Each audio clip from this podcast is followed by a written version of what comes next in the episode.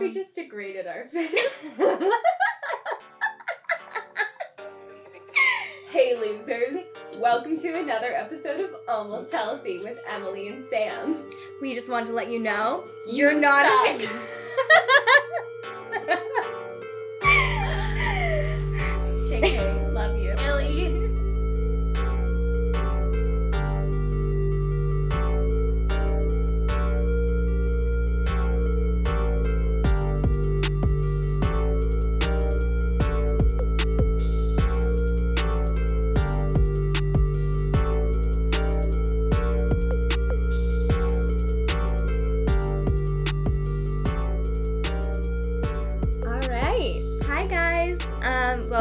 another episode of Almost Healthy with Emily and Sam. Sam, how are we today? We are good. We went up to Vermont for Wellness Wednesday, and then we checked the weather, and it was supposed to rain and get like almost to freezing. So we yeeted back down to Amherst, but it ended up being a good decision. Um, I also think like getting away was the best Wellness Wednesday act Oh, ever. hundred percent. We both were like, I cannot do any more work. um, and Sam's house is really charming. Um, her little vacation, family vacation home. It's like kind of picture like a very classic vintage 30s home. Like it has an ice box, so it made me feel like I was in the Great Depression. Uh, all the furniture was like very vintage. It'd actually go for a really nice price, low key, because it was very like in good shape. Um, and on top of that, she had a really nice vintage sewing machine that I almost wanted to take home that still worked. Yeah, we have a Singer sewing machine with like a foot treadle. I think that's what it's called. Do, do sewing machines? I thought sewing machines still have that. Am I wrong? Well, so this one there's like a a wheel and then there's a cord. So like when you move Oh. the foot part, it moves the wheel and that's how you get the sewing machine to stitch. Whereas the ones we have nowadays are um it like tells how fast the machine should go. Okay. The pressure you apply with your foot. So there you go. sewing machine facts. Um, but How yeah, are you, Emily? I'm a little tired. Um, Sam and I just had bagels We did. We are recording this not fasted. for the first time, We're recording fed. and we are drinking coffee. So I'm sorry if you hear my gulps. are you ever on Zoom and you're like gulping, um, and you have your headphones in and they hear your gulps? I mute myself. Okay, well, sometimes I'm in group work and I like drink water and I'm like, everybody just heard me gulp. It's a really unsettling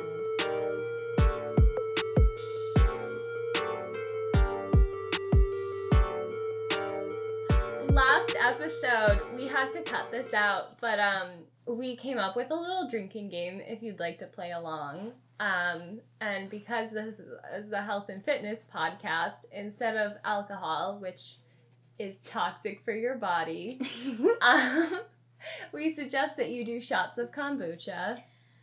okay, so Sam and I will go off words that we will say and that we say often that if you drink, or if we say them, you have to drink. So if I say, if either of us, I think, say diet culture in this, Yeah. Episode. Every time we say diet culture, take a shot. every time I say vibes or anything related to like high key, low key, and vibes. Yeah. What would mine be? Yours was anytime you degrade me. Anytime I accidentally insult Emily. um, anytime I mention kale, because I do have a kale fetish. I just made Sam so uncomfortable. no, no. I was just thinking back to our last episode when we went on like a 10 minute tangent about kale salad. Did not know we had that much inside of us about kale. It's a very loaded vegetable. it's a very controversial vegetable. Oh, and then the last thing is anytime I say like you do you or like do what makes you happy. That's-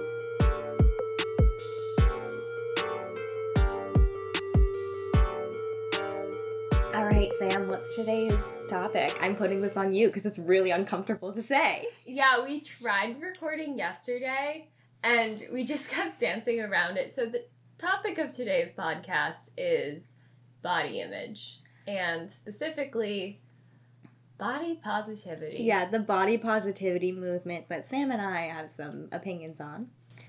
So the thing that started this conversation is we were talking about Cassie Ho from Blogilates and her 90 day journey. So if you don't know her 90 day journey, essentially she made a video about it and we can always link to it, but she essentially felt like she was in the worst place of her life. Like she stresses that she was feeling awful mentally. It was during COVID. Um, and she decided that she was going to go on a 90 day journey and blog about it and be completely honest and unhinged on her blog for the first time in years and really serve herself and go on this journey for herself rather than anyone else. Yeah, which was something really interesting for both of us because I think Emily, you've talked about how you feel better when you're eating and exercising in like a way that yeah. So when I eat cleaner and when I exercise, I tend to just have better mental health. And I think there are a lot of scientific links to that. Um, but we've also, Sam and I have also kind of both treaded on and crossed over many times the link between like wanting to feel better and becoming obsessive about our weight. Um, and, you know, being like, well, and kind of putting the emotion back in food and the control back into food. And so it was really interesting to us that Blogilates or Cassie Ho was going on this journey um, and that she was also getting a lot of hate for it. Yeah, we watched the video before recording, and the first five minutes, she's just talking about how, like, I don't have an eating disorder. If numbers trigger you, please don't watch this. And just, like, just saying all of these things that feel really obvious. And I think one of the reasons why she was saying that is because she just gets negative comments about that all the time and i think that must be really hard. And like it, it was so interesting because before it was you know this girl is like essentially not skinny enough to be a trainer because she doesn't look fit enough. Um and now people are saying she's too skinny. Right. And that she's perpetuating diet culture and and to us that is the toxic positivity of body positivity. It's you have to love yourself no matter where you're at, even if you don't feel mentally okay with yourself. Yeah, like some days you just don't like the way your body looks. And I feel like how you look physically should be the least interesting part of you. Like, Sam and I have definitely been like, wow, this is like the person that is our goals, right? Like, we really want abs and we really want a thigh gap. And I'm sure people with abs and a thigh gap also get up in the morning and look at themselves in the mirror someday and they're just like, nope. Yeah, for the longest time, I thought if I had like visible abs, I would be happy.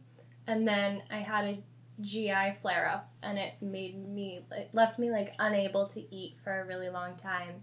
And so I lost a lot of weight and then you could see my abs. And I was really disappointed when I was not happy at the end of that. Well, because I think when both of us are feeling down, usually, or my brain at least goes, well, if I was like skinny or hotter, then you know, I wouldn't be as sad. Right. Which it, is not how it works. It's like I kind of feel like when you're feeling down, the first thing you go after is your image because it's what you you see when you look in the mirror, and it's like, well, if I was pretty, I'd be more confident. And if I was more confident, I wouldn't be feeling sad, and I would like, you know, go through life happier. And you are a human with emotions. Like that's not how it works. It's also so funny because your image is one of the hardest things that for you to change. Right. Um, and I think also like so much of my image depended on others' perception of me and the media, like how I aligned with the media. Like it was outside figures. Oh, well, guys like, not to be heteronormative, but guys that like. was very heteronormative of you, Emily. Put a dollar in the heteronormative jar. um, but. um, just I think body image is really a personal and vulnerable thing to talk about. Yeah. And Um, this is very much our opinions, and I want this to be a conversation Right. and not just us telling you like, here's how to love yourself because we don't know. Sam and I have really yet to figure this out completely. You know, this is a journey and you do ebb and flow. Um, I also think like what works for I hate the people that are like if you just say a bunch of affirmations in the mirror every day, you'll wake up one day and you'll love yourself cuz like there's not one solution for this. It depends on who you are and what works with you. Or also the just love your body. Oh That's like saying just run a marathon. That's the other thing about the body positivity movement. Your movement. You're just supposed to wake up and just like love yourself, and that's not. That's like getting to the result without doing the work. Not. That's not life. And I would like to say that there are a lot of things we appreciate about the body positivity movement. Um, like, I think in the past couple of years, people who are like medium sized have become more visible. Mm-hmm. And I really appreciate that because growing up, I was always taller and just like a little bit bigger than everyone else in my class. And seeing people who looked more like me and less like a size double zero. Right. And I also think. alone. Sorry, I didn't want to cut you off. Um, I also think that it forces companies to cater fashion towards bigger people and not just skinny people. Because Sam and I were talking about how a lot of trends right now are really focused on like wearing a like really short shorts and like a bra top, yeah. which also caters towards skinny people. I think for designers, it's really easy to make clothes that are flattering for a really small frame, and that making clothes that flatter medium or larger frames is just more challenging. And I think a lot of people are against that because it feels like more work. And I think the designers who do work around that or innovate in that space work really hard, and I appreciate them for that. Yeah.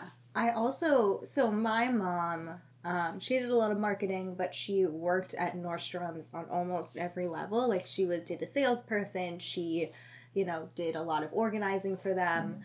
Um, and one of the things she told me growing up were that was that models are supposed to be skinny because they're not supposed to be the focus. It's supposed to be the clothes that are the focus. And like it's easier to just drape clothes on top of like a skinny person than it is to do like a bigger person. And one that's toxic, but two I think that that really put things into perspective for me that like oh, it's it's essentially to take put the focus on the art rather than the person. And I like that fashion is now slowly becoming about focusing on the person rather than just the art and how the art reflects the person. I agree. Because, yeah, it's kind of dehumanizing viewing models as clothing hangers. essentially mannequins. Like Yeah. that's basically what my mom always told me because my mom used to organize the fashion shows and sometimes help with the models, which is why God bless my mom because she has picked out every single piece of clothing I've gotten the most compliments on in my life. Every single one. Like everybody's always like, my mom has the worst taste in fashion. No, my mom's taste in fashion rocks. Like it is the best. I think I need Melissa to help me pick out clothes. Melissa Styling Service. That's what we should do. Because honestly, ah, great woman.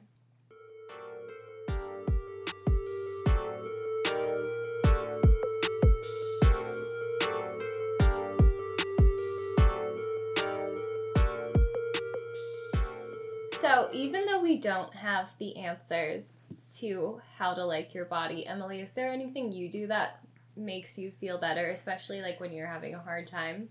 Um, I think a lot of it is taking the judgment out of it, which is so hard to do. And I will tell you, the only reason I stopped doing it was because so I was in ninth grade. I was telling Sam this story on our drive home from Vermont yesterday. I was in ninth grade and I was in the musical. Surprise, I'm a choir girl. like I'm a theater kid. Did you Oh, expect we're- anything less? We're both former theater kids. Um, so I was in 42nd Street in ninth grade, which I was in the best shape of my life in ninth grade, not only because I was working out, but because I was going to two hour rehearsal and tapping every day for two hours. Right. And tapping I, is a great workout. Tapping is such a good workout. And on top of that, I would go home and I would practice on my hardwood floor. And so I do that for like 45 minutes. And that like whips your butt into shape. Hop, shuffle, step, flap, ball, chain. Time step, baby. um, if you know, you know. But I remember my friend would was going to grab like my our friend had brought in a bunch of donuts, and uh, one of my friends went to grab a second donut, and I like gave her a really dirty look as she was doing it because I was like judging her for eating another donut. And she brought it up years later and was like, that really hurt when you did that. And so it essentially took like understanding how my judgment was not only affecting myself but other people for me to be like okay it might be time to take the judgment out of food and to be a little bit more forgiving towards yourself when you like want to eat ice cream or skip a workout or like you know you you listen to your body. You know not just your emotions and your feelings but you really listen to where you are mentally and you push yourself if you can, right? Like if I'm sleeping all day and I haven't exercised in two weeks and I feel like crap and I don't want to exercise, but I know exercise makes me feel good, then you have to push yourself. But if you've worked out like five days a week and you're like, I want to take a rest day and eat some pasta, that's okay. Yeah, and I mean, when you're in that space where like it's been two weeks and you haven't left your bed, I what I do is I'm like, all right, Samantha you just have to do five minutes, and after five minutes, you can stop. And usually I continue to work out, but sometimes I don't. And right. then I still feel good about myself because I worked out more than I would have if I hadn't. Right. And if you start to focus on how working out and eating right makes you feel, um, right? Like you talked about how you focus on like how food makes you feel after rather than. yeah. Than...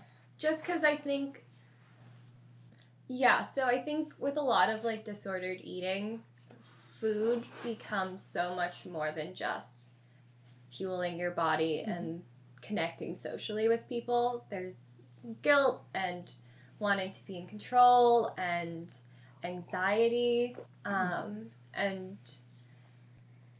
I think when I shifted my focus away from um, metrics and thinking about like calories and macros and where does this fit and more towards how do I feel after I eat it because having a GI disorder, a lot of foods make me feel terrible mm-hmm. afterwards. Um, that really changed my mindset, and then it wasn't what food is healthy because you'll be staring at your fridge for hours if you try and do that. Right. It was what food can I eat that I know I'll feel okay after. And also, a lot of times I'll focus on what I think is going to alleviate anxiety, and that's the emotion I t- attach to food. And so I'm thinking about how it's going to make me feel in the moment. And so I used to come home and I'd be like, okay, I want something sweet because something sweet is going to alleviate my anxiety. And so then I'd eat something sweet. And then I'm like, okay, now I want something savory. And so then I'd eat something savory. And then I was like, okay, now I want something crunchy because I need a different mouth feel. And it would be like, and then I'd eat like a huge, it wasn't even a snack, it was like a mini meal of just like various different snacks. Um, because I was so focused on how I was going to feel in the moment and not focused on how I was going to feel after. Um, and sometimes, like, you just have to walk away. like, sometimes it's just walk away from your fridge and your pantry. Like, just walk away.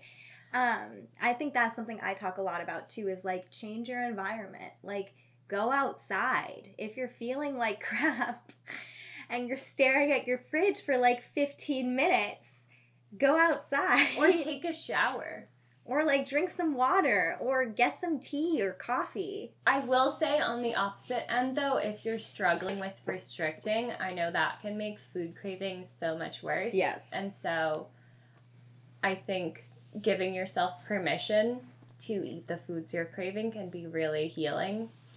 Um, Yes. just because otherwise, and I think this is like what I've heard binge eating disorder is like, is that you restrict all day and then the cravings just become impossible to resist. And that's a big factor of why some people binge. I think when you have disordered eating, it's also kind of noticing like I'm falling into this trap, which is really hard to do in the moment. Yeah, and I think that's what makes um, having a difficult relationship with food so challenging is it's not like alcohol or drugs where you can just cut it out of your life. Right. You have to eat. Yes. and it's hard too because it's like you have to take the judgment out of it, but you have to use a little judgment. You have to, you know, not obsess about the control, but you also kind of have to like control yourself a little bit, right? And so it becomes this really weird, awkward middle that like we don't really know where you land. It kind of depends on who you are. And, then you get so in your head about it right. that you're like, fine, I'm just not going to eat. And that's kind of why I liked your approach about the experimenting. So, something that's really helped me with my mindset and my body image is kind of treating it like a science experiment and taking all of a lot of the emotions and the personal accountability out of it. But, like, for example, I think a lot of people struggle with keeping ice cream in their fridge. I think the obvious thing is to like restrict it. Like either I'm not going to buy it or I'm not allowed to eat it. Mm-hmm. And then you end up eating the whole thing in one night and you feel terrible about yourself. And you're like, well, I have no self control. Like I feel gross. And so instead of that, you can like see it as kind of an experiment. Like if I give myself permission to have like a spoonful of ice cream every time I'm craving it, does that extend the duration of ice cream in my freezer? And then you look at the results. Either it does, the experiment works, or the experiment does not work. And then you modify your variables. You try something new, maybe a new flavor, a different kind of ice cream, um, eating more satiating meals during the day. And suddenly it's not about your value as a person or your ability to control what you eat. Mm-hmm. It's did this work? If not, what might work? But I know in yoga, something we say a lot is focus on the effort, let go of the results, which I understand is the exact opposite of consequentialism that we were just talking about earlier. But I think when you're really struggling with not getting the desired results, being able to focus on, well, I did try, can feel like you're giving yourself a break and having grace. And then I think it makes it easier to try again in the future. Right. Um, I also, as a person who had to research paganism, this is going to be so triggering for people, but paganism and witchcraft, a essentially a form something from psychology. This actually isn't even related to spirituality, but something from psychology that has been adapted into spiritual practices is called shadow work, and essentially it is I forget who came up with it. Um, but it's essentially we have ourselves and our shadow selves and so um, for instance like it's kind of like that those like intrusive thoughts that are like you're driving and then you're like what if i crash like that's your shadow self or um or like um it's like you know a lot of internalized racism is your shadow self like the parts of yourself that you would hide from the rest of the world because you're not proud of them Like the parts you feel ashamed of or Yes. that scare you a little bit. Yes, because they tend to be darker, and I think everybody has a shadow self. And I find that a lot of my body image issues and a lot of my confidence issues relate to things with my shadow self.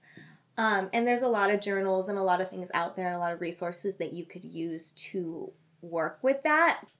Um, and so, moral of the story is shadow work is a really great um, tool, not just to focus on body image, but just to focus on your confidence in general. Have you done shadow work? I have um, a lot of times. I have tarot cards, so if you do have tarot cards, you can pull for shadow Emily work. is very Californian. She has crystals, and tarot cards and plants. Yes, I am just a cottage core plant mom who loves her spiritual thing. I think also sometimes we have thoughts or parts of ourselves that are really scary and so when they come up we try and like push them down mm-hmm. and that causes them to like faster and when you finally take a moment to like recognize what's going on or like tell someone you realize it's not nearly as big as you thought it was. Right. And all of a sudden it doesn't hold this power over you. And that can be really liberating. Um, I also think that speaking of like the ability to communicate, we can communicate to the people that might fuel our body image issues. Like I had to tell my mom to stop passing judgment on my outfits when I walked out the door because she always told me that like if something didn't look smooth, like if it was like lumpy that I wasn't supposed to wear it cuz it wasn't flattering and I had to tell her like that's not cool. Yeah, it's so interesting how many of my friends like casual comments from their family members really mess with their image of themselves. Like I have a friend whose mom told her that she didn't look good in stripes or the color yellow which is it's it's hard because they mean that in the best way possible because they're our parents and they want us to look good but the outcome just wasn't what she intended. It really hurt me. Yeah i mean on the drive to get breakfast bagels we were talking about consequentialism because that came up in my medical ethics class and how you know your moral value can be judged on just the consequences of your actions rather than the intentions and kind of the idea that you can be a good person and do bad things because your moral value isn't based off of one action but rather everything you do.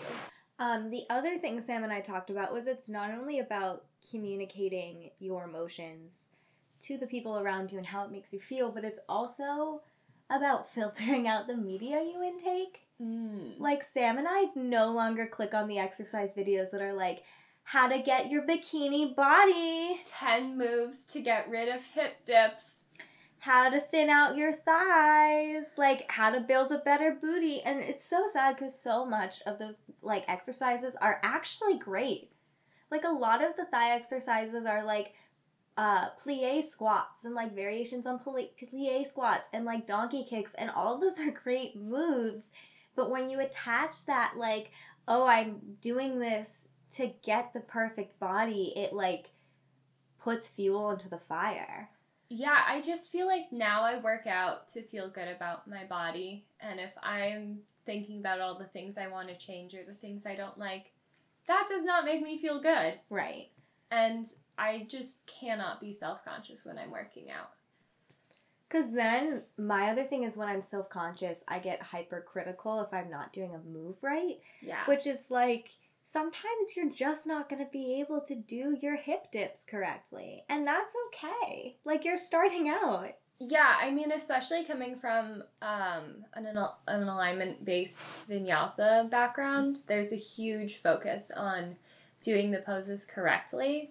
And I think there's a lot of value to that. But as a perfectionist, it's also really daunting. And I just recently got into weightlifting, and that is like learning a new language. Um, and I just kind of had to give myself permission to make mistakes and to do things that'll make me look dumb because you're not going to be perfect the first time you try lifting weights. Right. Like, do your research. Don't don't just walk in there and lift the heaviest thing you can find. Right. And ask for help. Exercising is a craft. Whether or not you want to believe it, it is. People devote their entire lives to it, which is why it kind of goes back to being forgiving of your body, of yourself, of how you look in the mirror, of how you get up in the morning, if your workout is successful or not, if you eat chips and guac for all three meals a day or not. Um, I literally had chips and guac for dinner the other day because I was like, nope. Sometimes you have a kale salad. Sometimes you eat a family sized bag of popcorn. And that's okay. Sam and I went through a family sized bag of popcorn yesterday. That is our favorite snack. and on that note, Ready? Kale, diet culture, vibes, high key, low key. Sam made me feel bad about myself. Take five shots. Wait, what did I say that made you feel bad about yourself? yeah, yeah, you didn't. I just want to make them take shots. Shots, shots, shots, shots, shots, shots. Okay. When you edit this in post, I think you should just add in audio of us saying the drinking words. like, wait, that would be so funny. Vibes. You do you. Kale. The hi hat. The unsung hero of, the, drum kit.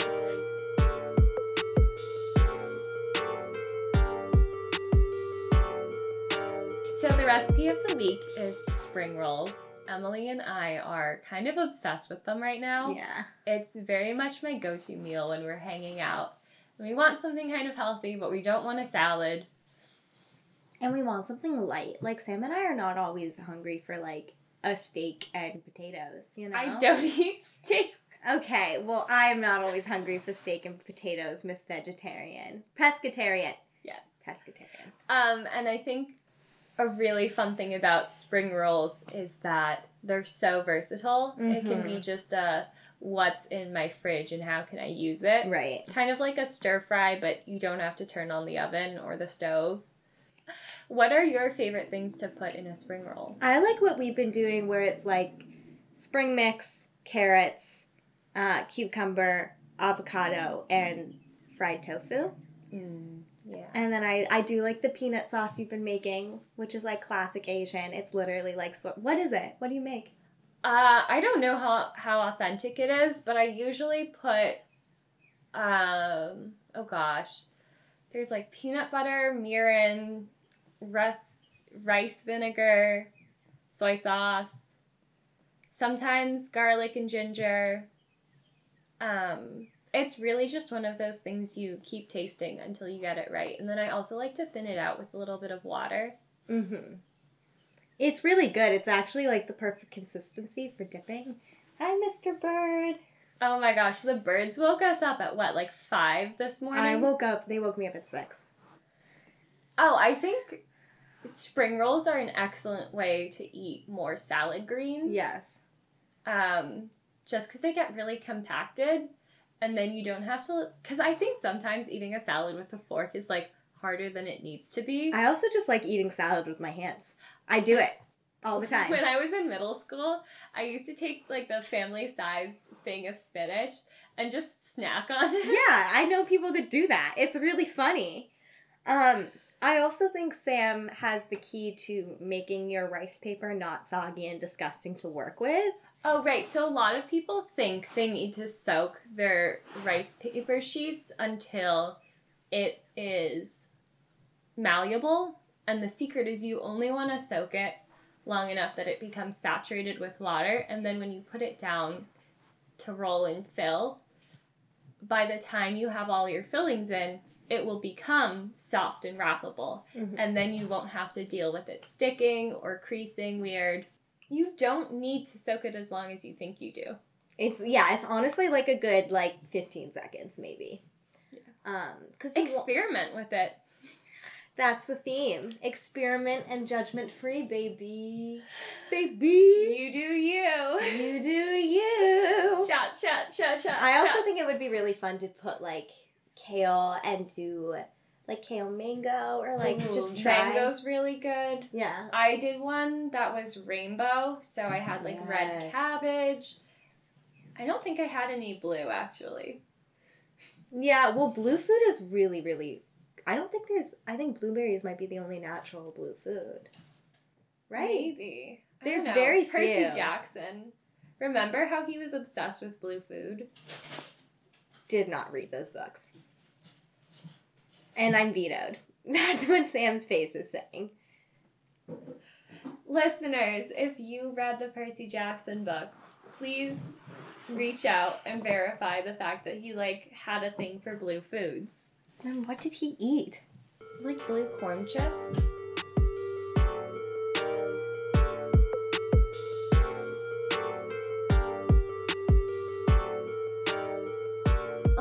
That note, are we done? I think so. Um, follow me on Instagram, I guess, if you want. it's Emily E M I L E E K Klein K L E I N N. Um, and DM us, DM me if you have anything you want to say. Um, Sam and I will hopefully make a Instagram for this podcast. Yeah. Well, this is crazy because this might be our last episode of the season. Right. Before we break for summer. this probably is going to be it. And so we'll. Until next unt- year. Yeah, I was about to say, we'll probably reconvene next semester. We have so many podcast topics we want to talk about. It's a little ridiculous, but yeah. we have a shared Google Doc and it goes on forever. Um, so we might see you again, but in case we don't, bye. Good luck with finals. Have a good rest of the semester. Um, and I hope your summer plans turn out. Do you have anything to say? Um, just remember someone loves you. Okay.